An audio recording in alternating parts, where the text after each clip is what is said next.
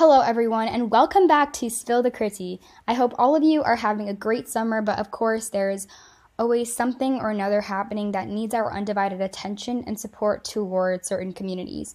So we can see for centuries, um, so many countries, especially the United States, has been stripping away indigenous individuals' identity and culture, colonializing their land, providing them with little to no resources to prosper and continue to teach us about their culture and practices. It's simply culture cleansing. And recently, we can see these exact same results in Canada from the Kamloops Residential School cultural genocide. So we can look back at May 2021, which is just two months ago, and it was announced that the remains of 215 children had been found near the city of Kamloops, which is located in southern British Columbia in Canada and some of these remains were believed to be of children as young as three years old. And all of these children were believed to have been students at the Kamloops Indian Residential School, which was the largest institution in Canada's residential school system, even though there were about 130 other schools just like it. So when we look at the impact of this entire event, you can see that 150,000 children were taken away from their families and put into these institutions. As a result, these operated from the 1800s to the 1960s.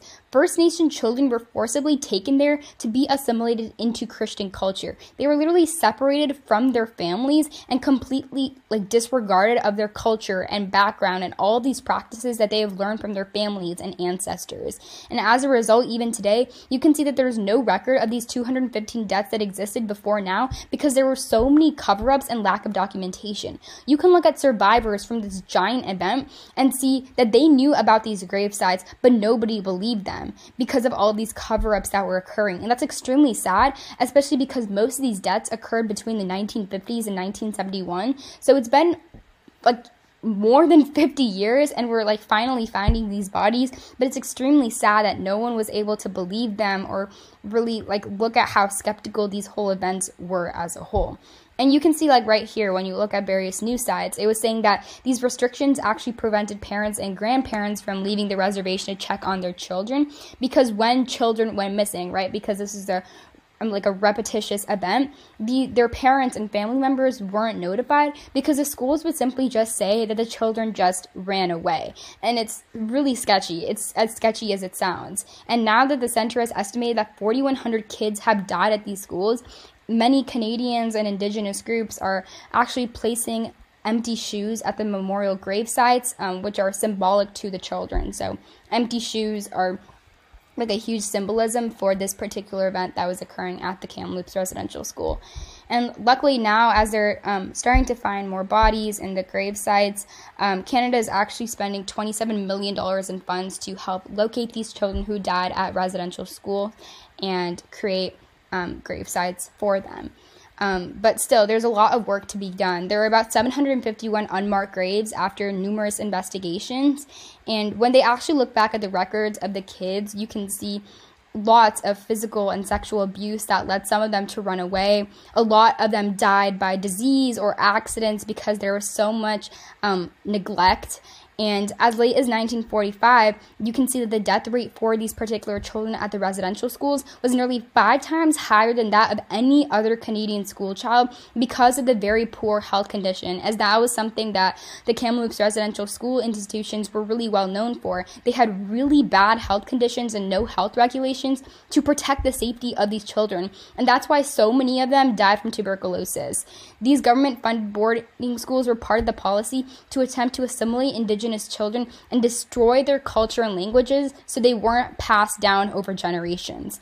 This is just one example where governments and countries have committed mass cultural genocide and tried to ethnic cleanse indigenous individuals. The generational trauma for First Nation community feels is reflected in numerous statistics. For example, 40,000 children are in foster care. Their suicide rates are 5 to 7 times the national average, and a disproportionate number of incarcerated people are from indigenous communities. You can also see severe opioid and alcohol addiction rates on these particular reservations. The quality of life for these people is directly linked to the colonialization and oppression of the residential schools and the Indian Act that regarding the disposition of their land and resources and territories. Everything all together is interlinked. All of these events and traumatic history is interlinked. So that's why the intergenerational trauma is huge. That's why we need to support these particular communities and pass policies to provide resources for indigenous communities. When you look at the educational levels as well, you can see that math, literacy rates, as well as vocational training is what can help people out of poverty. But we have taken no effort to actually make sure that we are providing providing beneficial education for indigenous communities. That's why their language and customs hasn't been passed down for numerous generations, and that's what the residential schools were trying to chip away at. That is why we need to come together to support indigenous communities, and luckily there are many ways that we can show our, um, our support. So, first, Obviously, we must learn from firsthand Indigenous individuals. We obviously have to respect their culture, we have to understand their practices. We can also read books by Indigenous authors. We can meet people in order to progress and create change.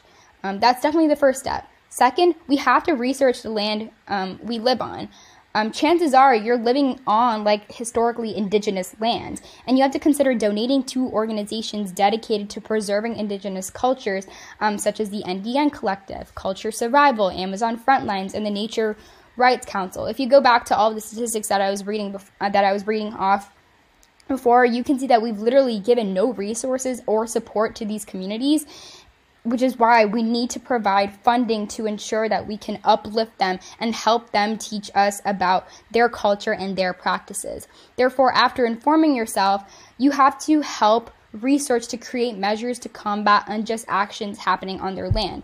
You can look at an example um, where illegal deforestation is specifically occurring over indigenous lands in the Amazon rainforest in Brazil. That is why we have to include them in climate change discussions and contribute to Indigenous COVID relief funds, as many communities have already been disproportionately affected even before COVID. Um, but now you can even imagine how it is. For many of our communities, obviously, COVID has taken away a lot. But for these communities where they barely had any support or resources or funding to begin with, it is way, way worse. And that's why we need to allocate funding towards these specific communities so we can help them and in the future create policies to provide more equitable plans to uplift them and help them understand their culture.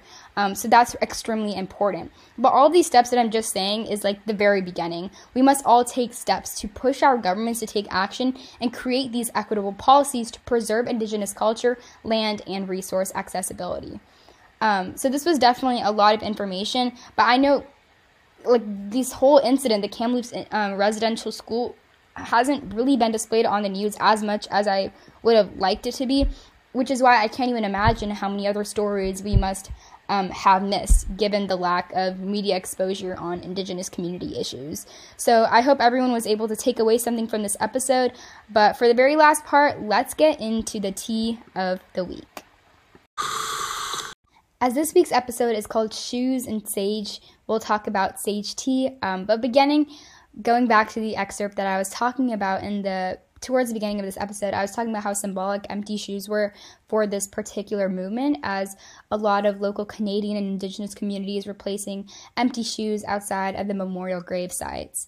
Um, but when you look at sage tea, sage was actually a sacred plant for many Indigenous communities um, because it was thought to have effective purifying energies and cleanse the body of all of these negative energies that may surround oneself.